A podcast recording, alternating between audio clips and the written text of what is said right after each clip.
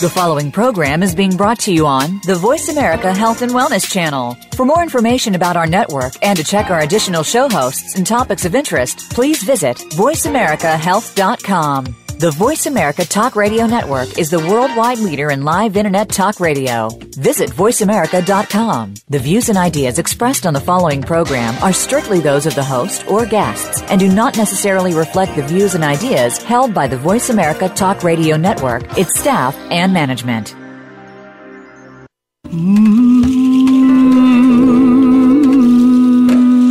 Loss helps us define our lives. By allowing our grief to matter, we discover our own strengths and embrace our authentic selves. Welcome to Good Grief with your host, Cheryl Jones. Get ready to be inspired to create a deeper life, to make your time on earth much more meaningful. Now, here is Cheryl Jones.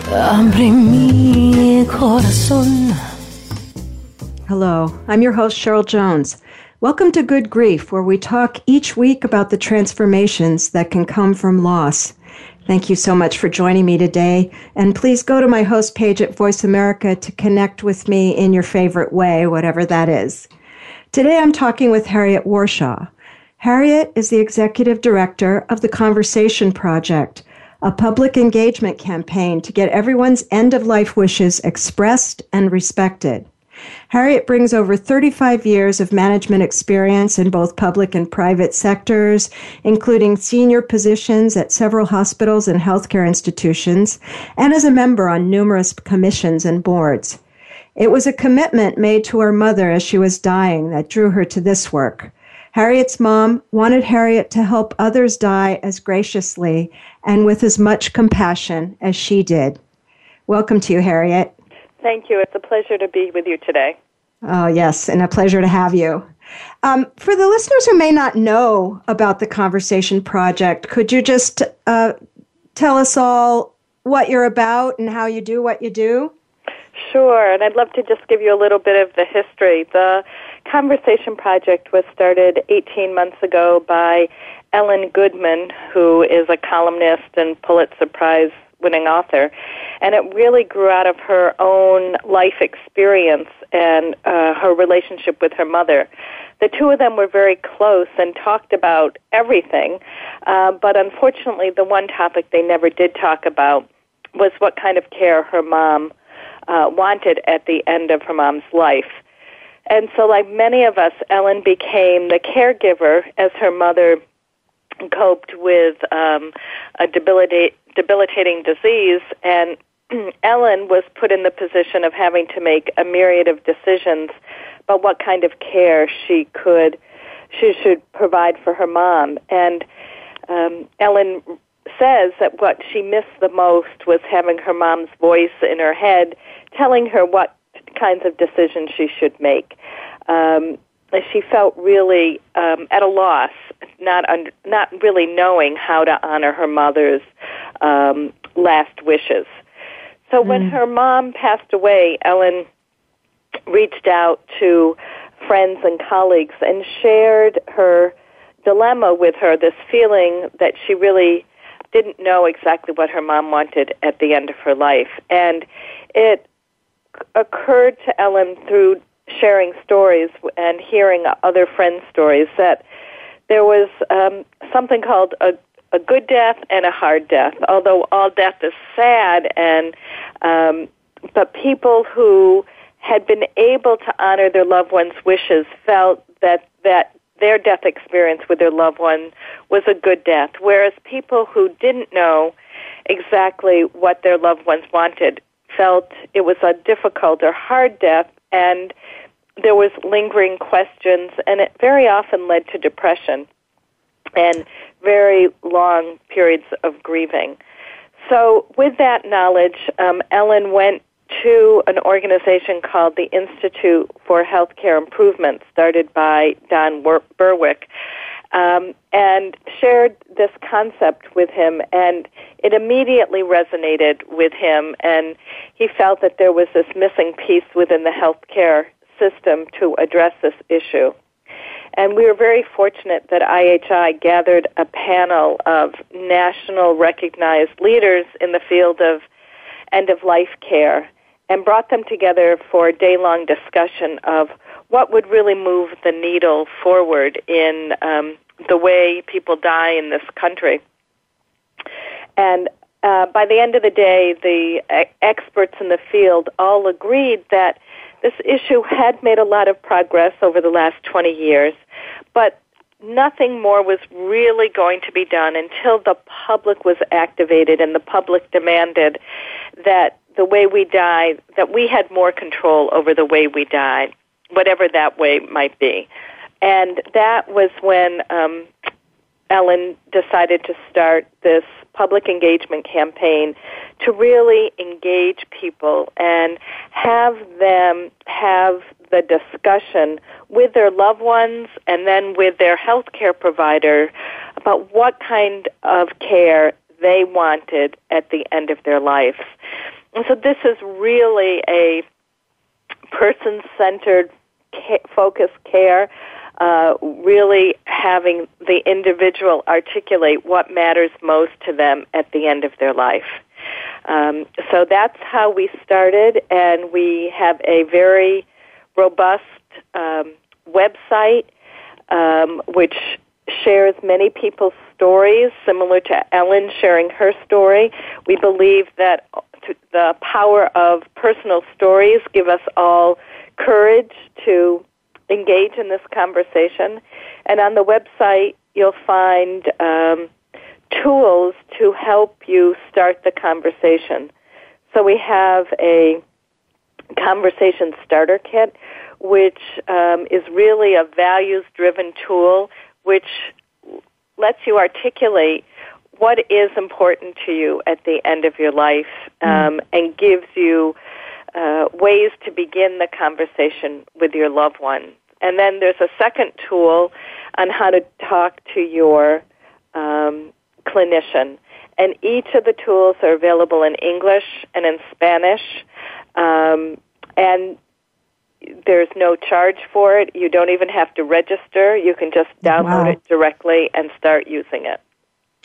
One thing that really intrigues me about what you're saying is that you you actually ultimately see it as a way to change the the conversation in healthcare, not only in individual families, which of course is extremely valuable on its own, but also that people that are are able to communicate about these issues will also communicate better with their healthcare providers and with healthcare systems. Uh, That's I, exactly I, right. So. Um, we believe that these conversations need to start early and often because one never knows when one gets up in the morning what your day, what lies ahead. Yes. And um, it's not a conversation that you should have in a crisis state around in the ICU, but rather when family members are calm and can think this through, and when you're able to share what's important to you with your healthcare provider. Um, it, yeah, yeah, and it was interesting to me because I spent 10 years having the, those conversations with my wife before she died.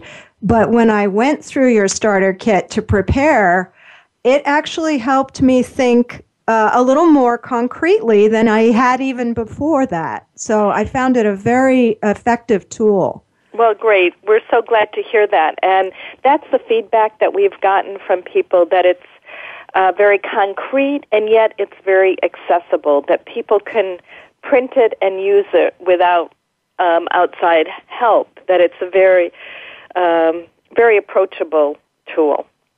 And it has enough openness that you can. Uh, it's a conversation with yourself. The tool is open enough not to steer it in any one direction, which I found uh, helpful as well.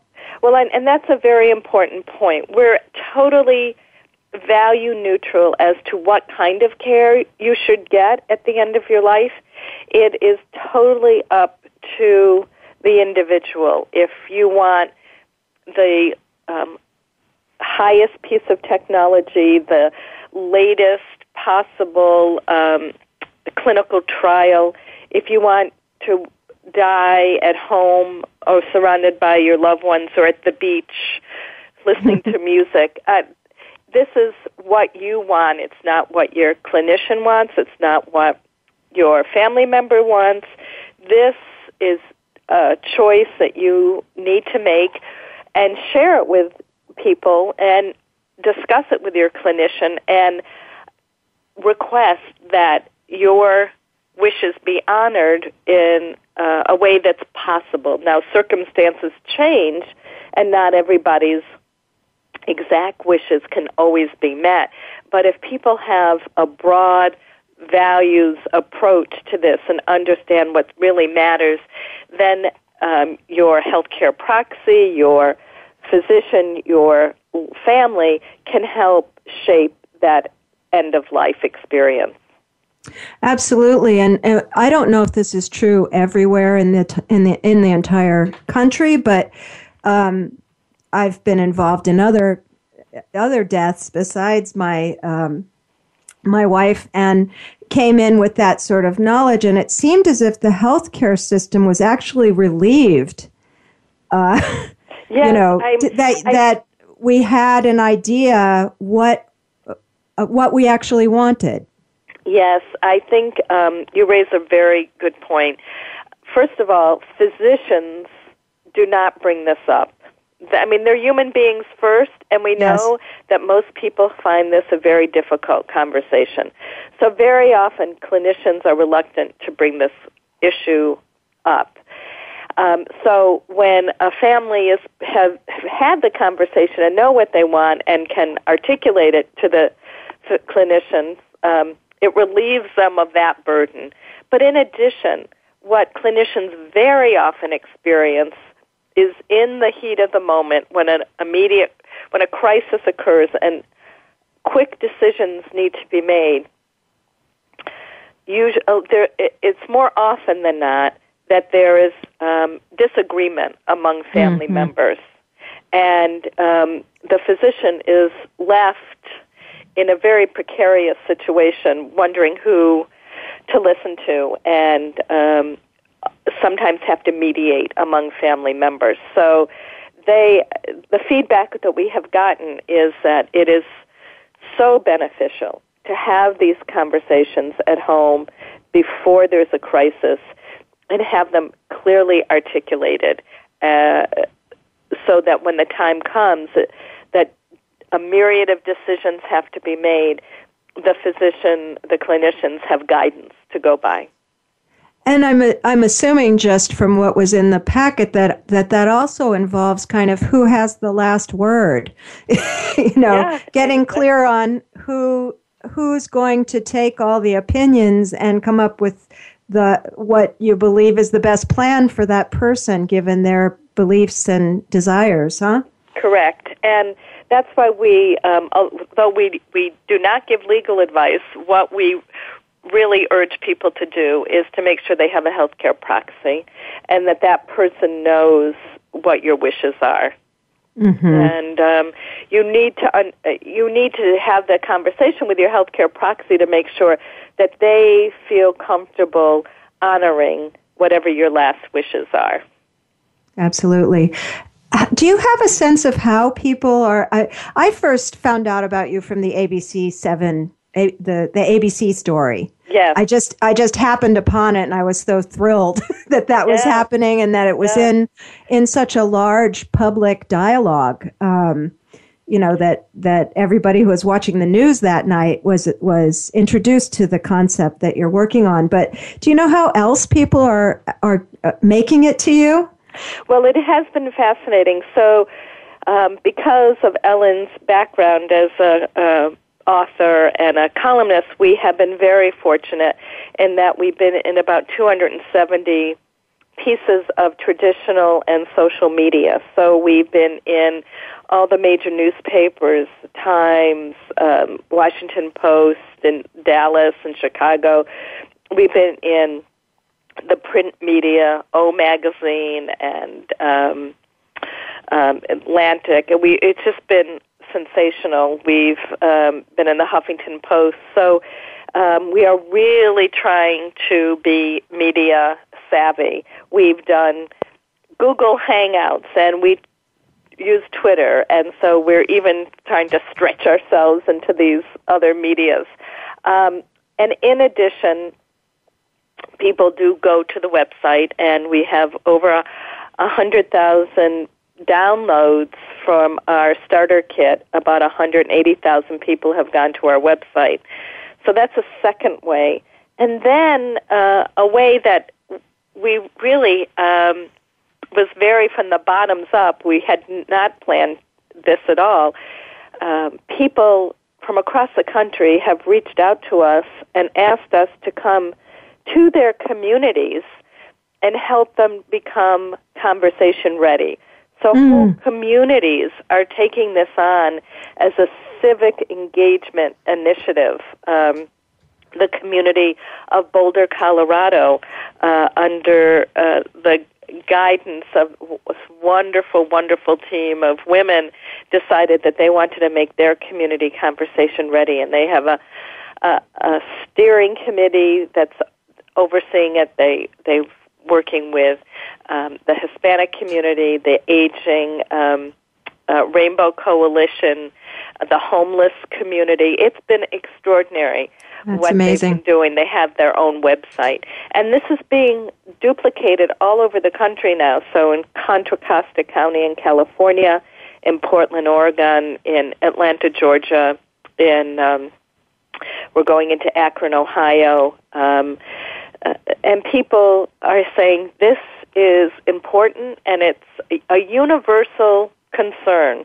It Yes. transcends age, religion, ethnicity, socioeconomic barriers. One thing is for sure, we're all going to get to this spot and we're all going to be touched by it.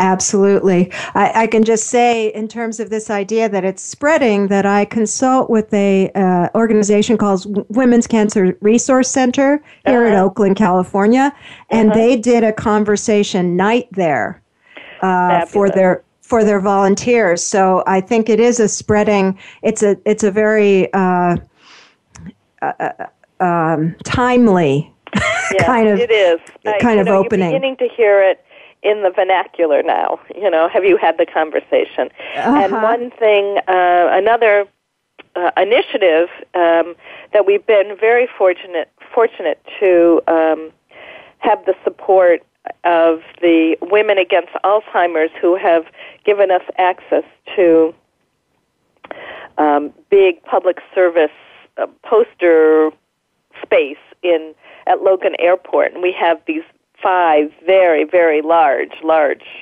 um, backlit posters that are phenomenal, and we're hoping to be able to have a public service campaign across the country. That's amazing.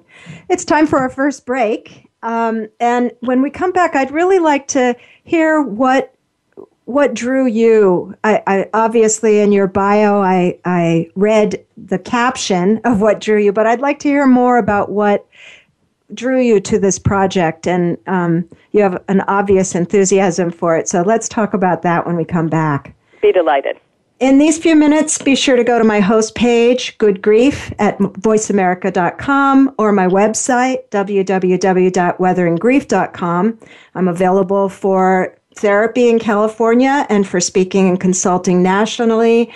And to reach Harriet and the Conversation Project, go to theconversationproject.org.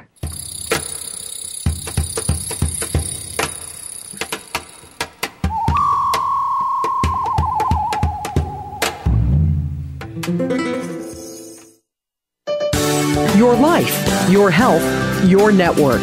You're listening to Voice America Health and Wellness.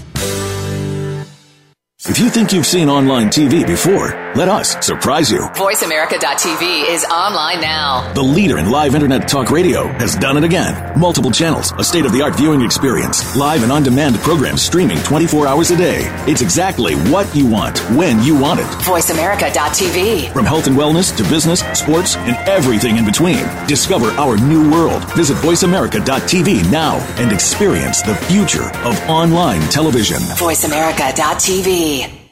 We're making it easier to listen to the Voice America Talk Radio Network wherever you go. In addition to listening live, you can check out information about your favorite talk show hosts, discover new talk show personalities, add shows to your list of favorites, and listen to all our show archives on demand. All from your iPhone, Blackberry, or Android. Download it from the Apple App Store, Blackberry App World, or Android Market, and get ready to tune in. The Voice America mobile app, powered by Aircast.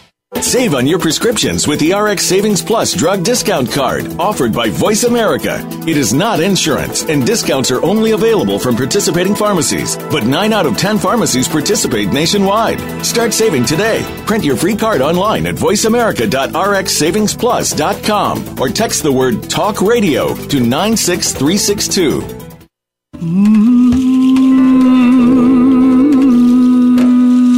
You are listening to Good Grief with Cheryl Jones.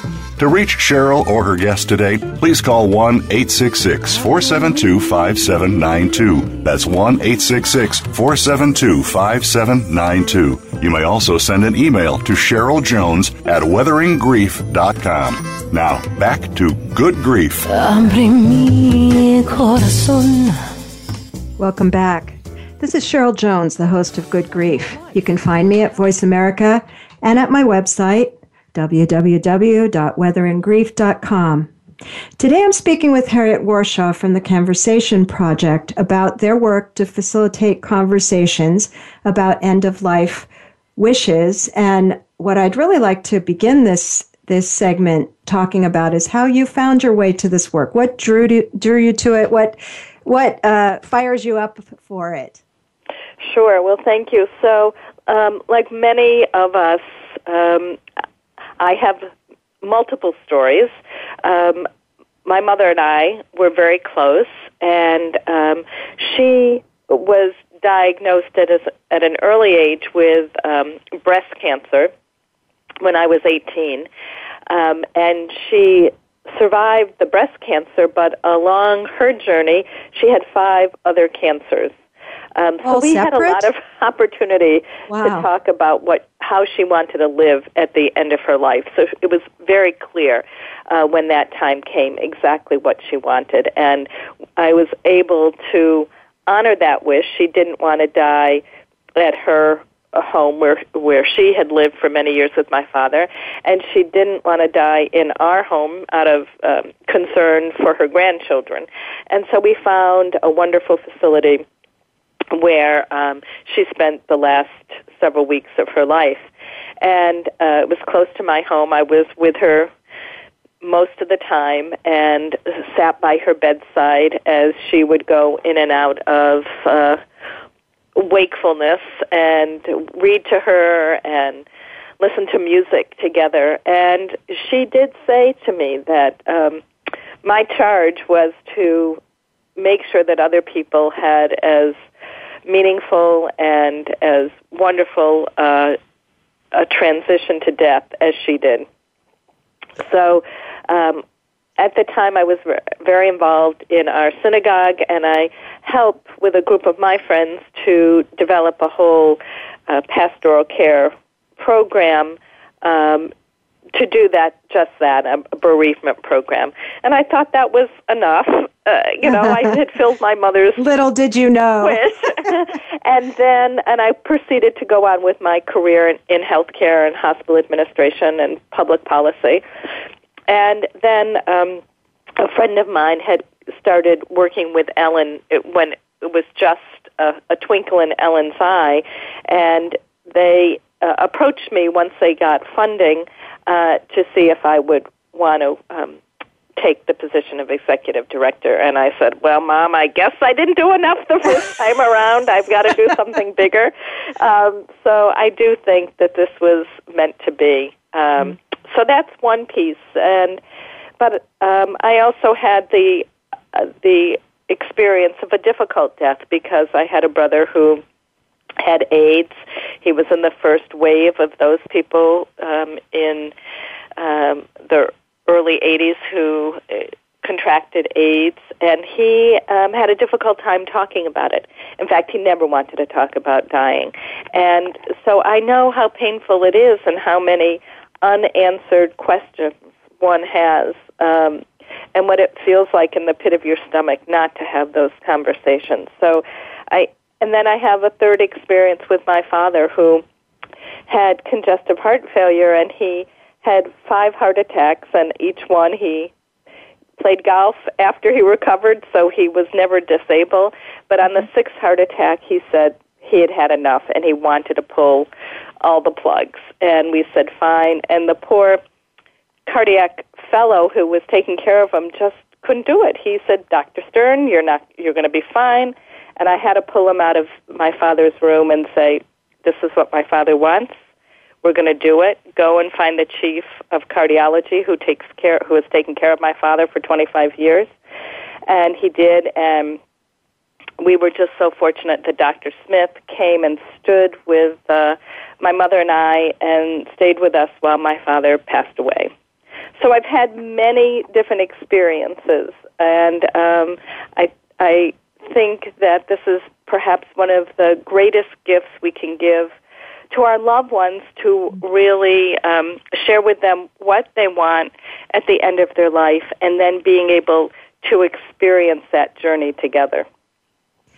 And to have no uh, residual, because I think it's a natural part of grief to question your decisions and question if you should have done something else. yes. you know, it seems a natural stop along the road. And if you have the words of that person in your head in their own voice, yes, I, I believe that's incredibly helpful. It is, and we do know that um, when you don't have those words in your head, there is lingering um, depression, and the grieving process is much harder. I mean, there's always the doubt, and there's no way to shake that out of your head. Um, yeah. And and that's what drove Ellen to be so passionate about this because she didn't have that. Um, and um, we want to make sure that no matter what people's wishes are, they're honored. Um, and a, another piece of all this is uh, that the Institute for Healthcare Improvement, IHI, saw the the importance of this, um, and they have started a companion uh, initiative working with healthcare systems um, to help hospitals and physicians be able to receive um, people's wishes and honor them.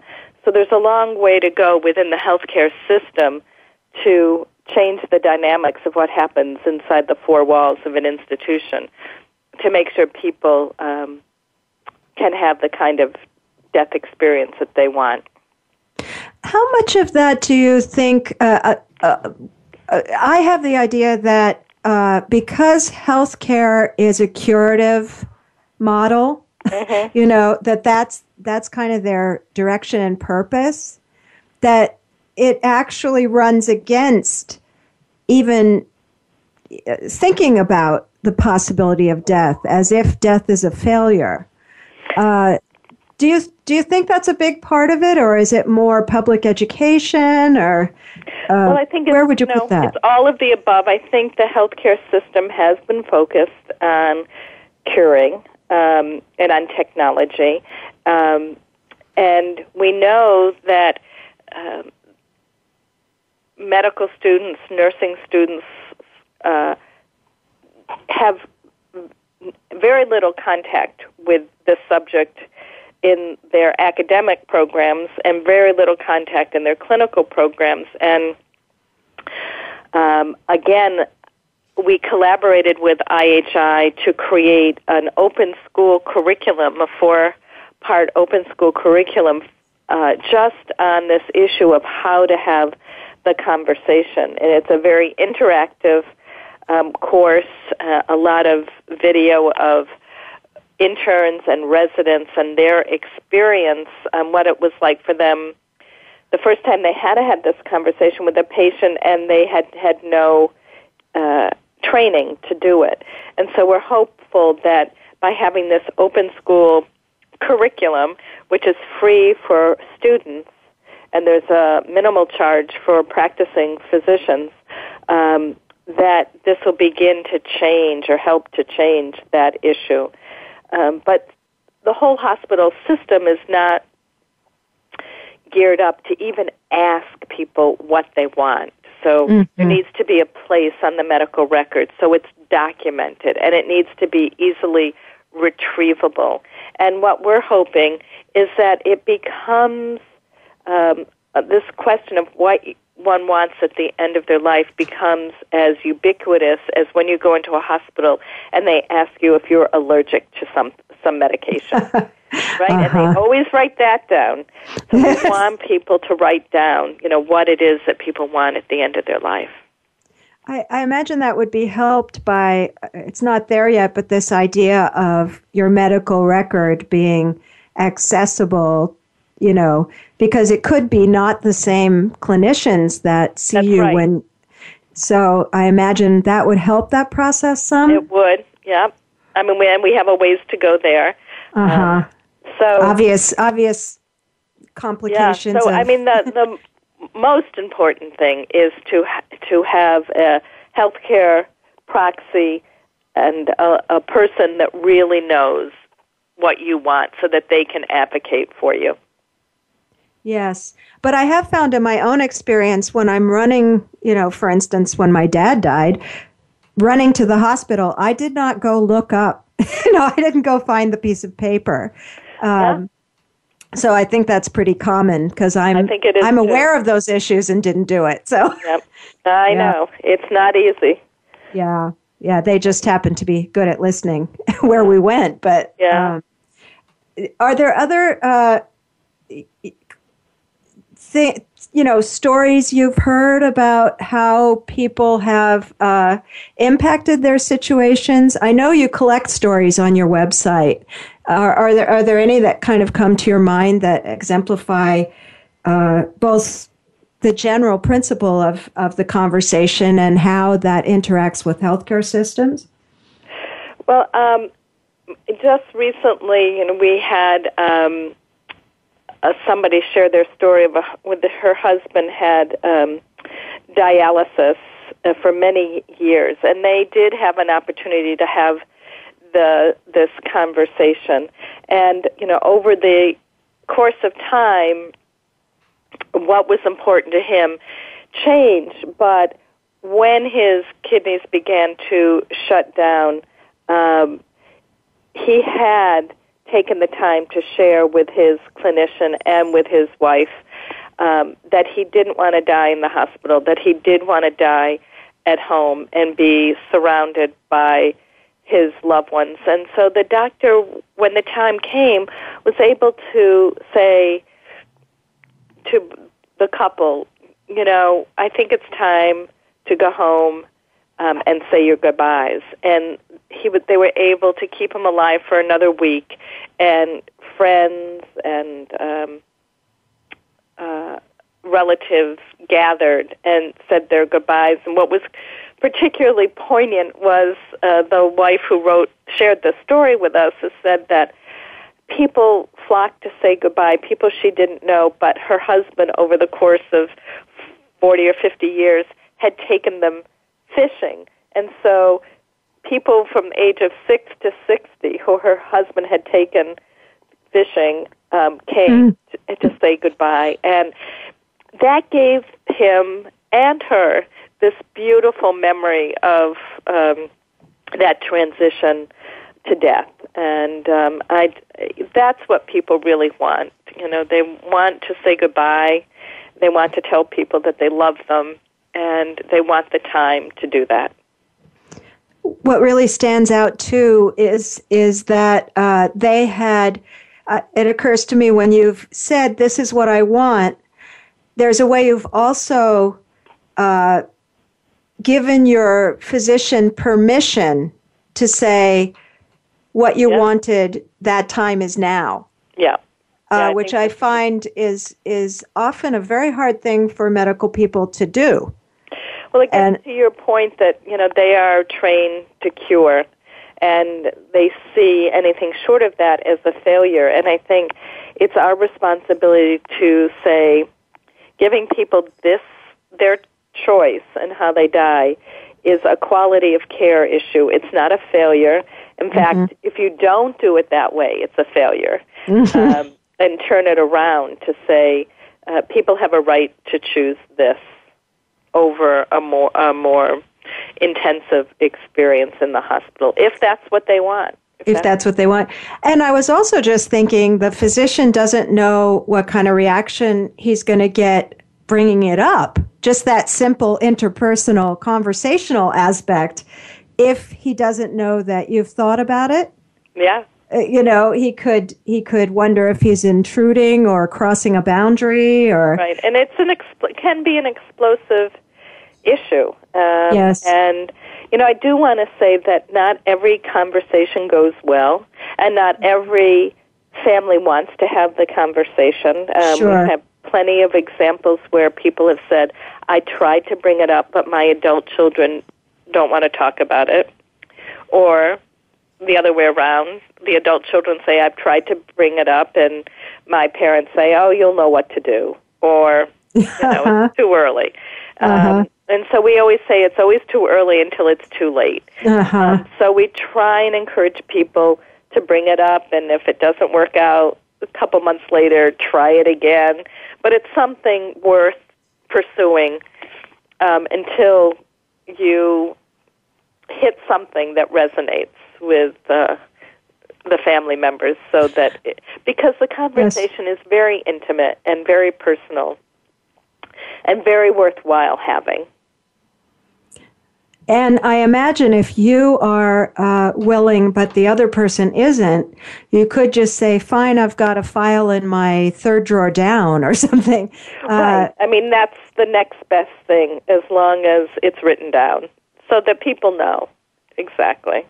Yeah. But I know that um, two years ago we brought this up with our children who were 24 and 26 at the time, and it was not an easy conversation, you know. Um, my daughter, the tears rolled down her cheeks, and mm. you know, my son, to his credit, he went over and gave her a big hug and said, you know, I'll do this until you're ready to help. You know, it's okay. We're, we're not. Nothing's going to happen right now. Um, but it was important, and it led to uh, other. You know, we sat at the kitchen table for about three hours and talked about these kinds of issues and and one thing led to another you know where's the insurance policy what what should yes. i do under these circumstances um and um it, it's it's one of those um adult responsibility things that we should all do Yes, and I know what you're talking about. And uh, my example of the week is that I told my oldest daughter, who's 33, that I was going to be interviewing you today. And um, she, she said, Yeah, those are really hard conversations to have because we went to do our will and we got back in the car and both burst into tears, you know, and we right, haven't exactly. even finished it. And I said, But, you know, maybe if you'd had the conversation without going to the attorney first. you know, yeah. maybe it actually would have been easier. There's kind of a bunch of parts to it. Exactly. Uh, including the emotion of being a new parent and not even wanting to think about the possibility and all of that. So I know too, what you're even in a family. right. We're a family that talk about stuff, as you could probably guess. Uh, but it's it's not an easy thing. It's not an easy thing, and that's why. I mean, if, if Ellen could have, she would have named it the Conversations Project. Yes, Plural, yes. because Mhm. it's not just one conversation. It's Not a just one. conversation over time and space. Um, Sure. And Well, I'm looking forward to con- continuing- It was difficult to keep saying Conversations Project. yeah. It's time for our second break and i'm uh, but i'm really looking forward to continuing this after we come back. And again you can all out there go to voice america to find me in all my various uh, social media locations. And the conversation project is easy to find at theconversationproject.org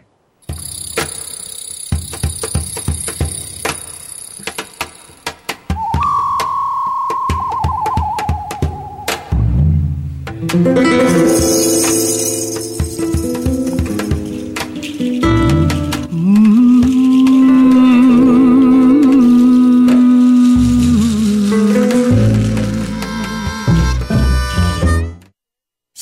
You've seen online TV before, let us surprise you. VoiceAmerica.tv is online now. The leader in live internet talk radio has done it again. Multiple channels, a state of the art viewing experience, live and on demand programs streaming 24 hours a day. It's exactly what you want, when you want it. VoiceAmerica.tv. From health and wellness to business, sports, and everything in between. Discover our new world. Visit VoiceAmerica.tv now and experience the future of online television. VoiceAmerica.tv.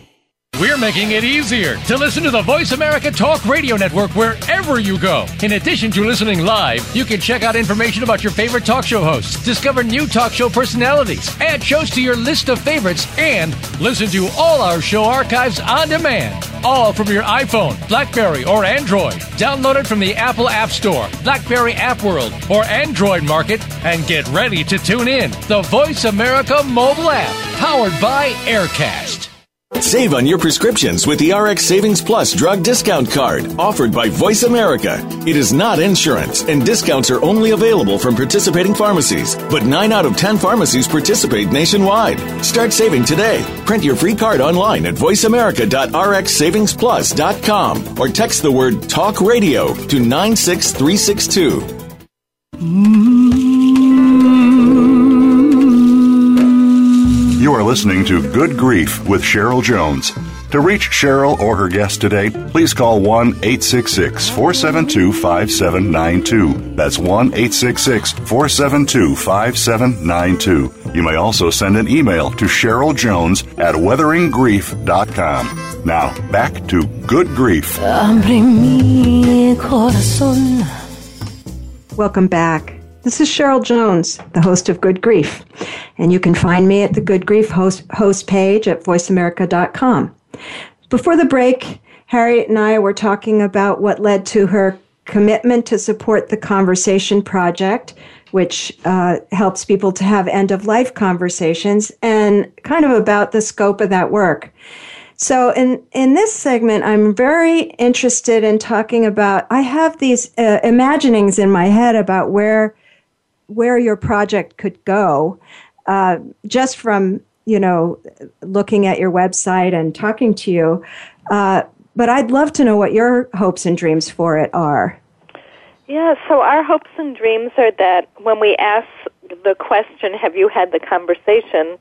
everybody will say yes, and they'll know what we're talking about. Similar to our children knowing what designated drivers mean. The, you know that that's the kind of cultural and social norm change that we're hoping for, and um, we hope to do that by continuing a really strong public awareness campaign using public service announcements in the media, um, getting this getting this into the storyline of a, a script in Hollywood.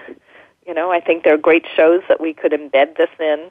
Um, Absolutely. Maybe doing a video on how Hollywood does death so that people can see uh, how death was talked about and that it's okay to talk about it now. Um, and to work with in communities all across the country and actually internationally now, and I can come back to that piece in a minute. But it, I think it is so powerful when communities galvanize and make a commitment to um, bring this to their uh, residents and their uh, community themselves and use their own um, local leadership to make the change. And then we, we hope that the healthcare system will shift to see that death is a natural part of living and that it's incumbent on them to work in partnership with people to honor uh, everyone's end of life wishes. So we have big dreams. As uh, Ellen says, we have audacious dreams to change the cultural norm from not talking about end of life care to talking about it. Uh, and uh, I mean, audacious is a good word, and yet it, it seems to already be happening to a degree. I, I know I'm in a, a, a sort of select community where I would hear about such a thing, but when I was watching the news and the reporters, uh, I guess Diane Sawyer asked, How can people start the conversation? And the other reporter said, Well, tell them you saw it on ABC. Right, you know, exactly. And we to always me, say, that's us. Say, Ellen Goodman had an article. You know, Mom, um, what do you think about it? What do you think about it? Exactly. Yeah. Exactly. Um, Uh, we so that's an- also um, are very excited that um, we've gone international. So just on Sunday night, um, a NGO organization in Israel has launched the conversation in Israel, and we've gotten inquiries from people in um, England, Australia, and Spain just in the last couple of weeks. So That's is, fantastic. um, an issue that its time has come. Wow.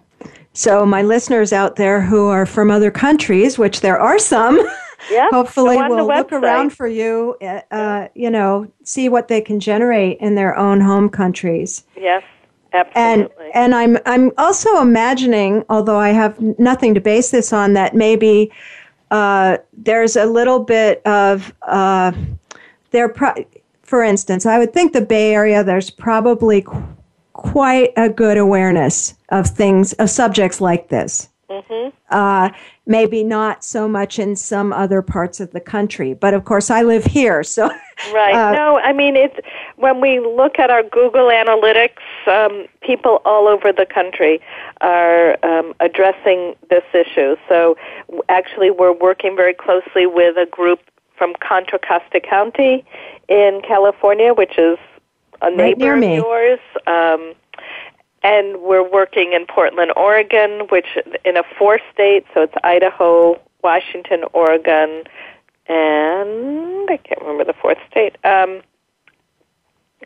but we we know that a uh, hospice in Alabama has downloaded our starter kit, and made five thousand copies, and sent it to all of their referring physicians. And Wow. this goes on um, all over the country, um, and we get requests daily for permission to print larger quantities of the starter kit or speaking requests. So um, it, it's because with the internet, it, it's so accessible. Um, everybody has this at their fingertips. Yes, and there's something uh, I think quite particular and special about your model because it is so free and avail- available, and you're saying, take it, Right. use it, take it, which And is really pretty unusual. Yeah, and there's no one cookie cutter approach. So when we go into communities, we say build on your local strengths and talents and spread it the way you feel comfortable spreading it. Um, and it's been remarkable. So we're only able to do this because of generous funders, and in particular the Cambia uh, Foundation, Health Foundation out of Portland, Oregon, who has been exceedingly generous and um, given us the freedom to do this kind of work, along with the Institute for Healthcare Improvement, where we're housed. And um, although we have to raise a significant portion of our budget, they really have taken us in and given us a home, and it's really been um, a very rewarding partnership with them. And the third is the Schwartz uh, Center for Compassionate Care, which has also provided us with some funding. So we're out there beating the bushes for funds. If anybody would like to contribute, Yes, um, listeners, if anyone can contribute. right. yeah. So, um, yeah, it's been a remarkable journey. People have really been very supportive and very appreciative of the work. And I think it's a very key point because there is such a class divide about access to things that help, such as this.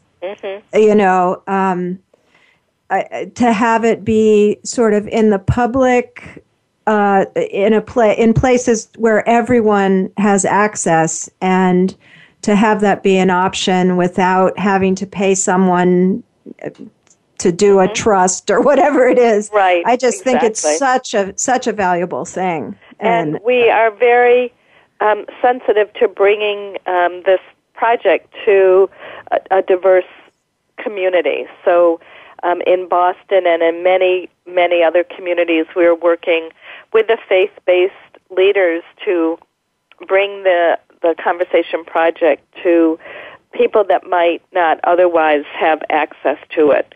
Um, and in, we're, in fact, we're in the process of doing a multicultural video similar to the Diane Sawyer video that is more reflective of the makeup of this country. So um, we're very excited about that. Oh, that's fantastic. I, I hope I see that when it comes out because I do think uh, there's there can be sort of a that's not for me thing that happens because you don't see people that look like you or talk like you Exactly. in, in materials. So I think that's very key. That's, very key, That's and we're great. very committed to that. And that's why these outs, the generosity of outside um, funders um, is so appreciated. Appreciated. And just on the um, supposition that there are people that uh, I, I have a colleague and we talk about the generosity that comes from loss. Uh, Yes. You know that that there's some way when you experience a loss, once not at first. At first, you're just grieving, but ultimately, you want to make something of it and Yeah. help somebody. Uh, are there ways that people individual people help the organization or support the organization? I know, obviously, telling other people about it, but are there other ways? Um, well, there are ways to donate um, with treasure, with with funds, uh, right on the website. Um, and so, any um, monetary donations would be greatly appreciated. Um, we also are always looking for people to share their personal stories because we really believe that that is a very powerful tool to help educate others. Um, and so it's very easy online to share one's stories and they get posted. Um, and then we've had people who, through um, the website and the e- our email address, have offered to volunteer, and we've begun to train people to um, be conversation champions in their community and speak on our behalf. So there are multiple ways that um, people can get involved. And I, I can vouch for the ease of posting a story, uh, having been on the website. It's not hard at all to do it. Great, yeah. Yeah.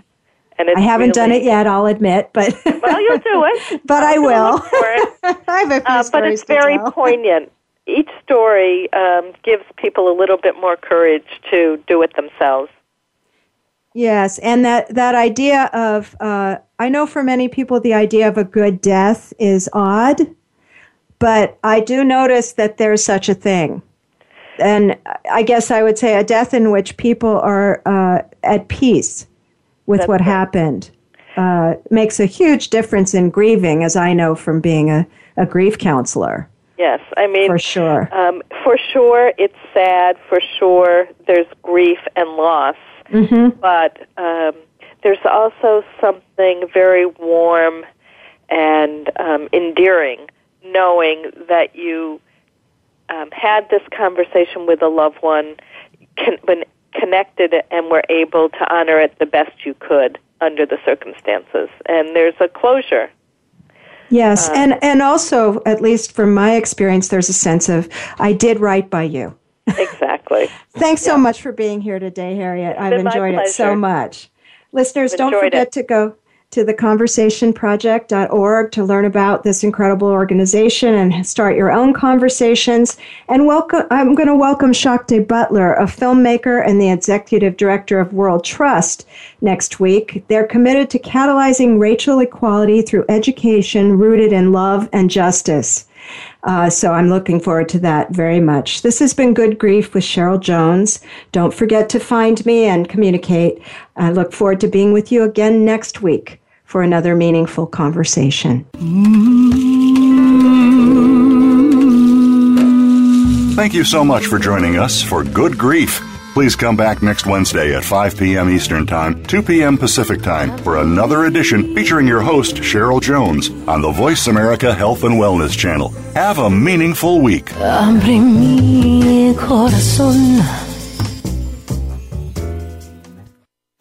Thanks again for listening to the preceding program brought to you on the Voice America Health and Wellness Channel. For more information about our network and to check out additional show hosts and topics of interest, please visit voiceamericahealth.com. The Voice America Talk Radio Network is the worldwide leader in live Internet talk radio. Visit voiceamerica.com. The views and ideas expressed on the preceding program are strictly those of the host or guests and do not necessarily reflect the views and ideas held by the Voice America Talk Radio Network, its staff, and management.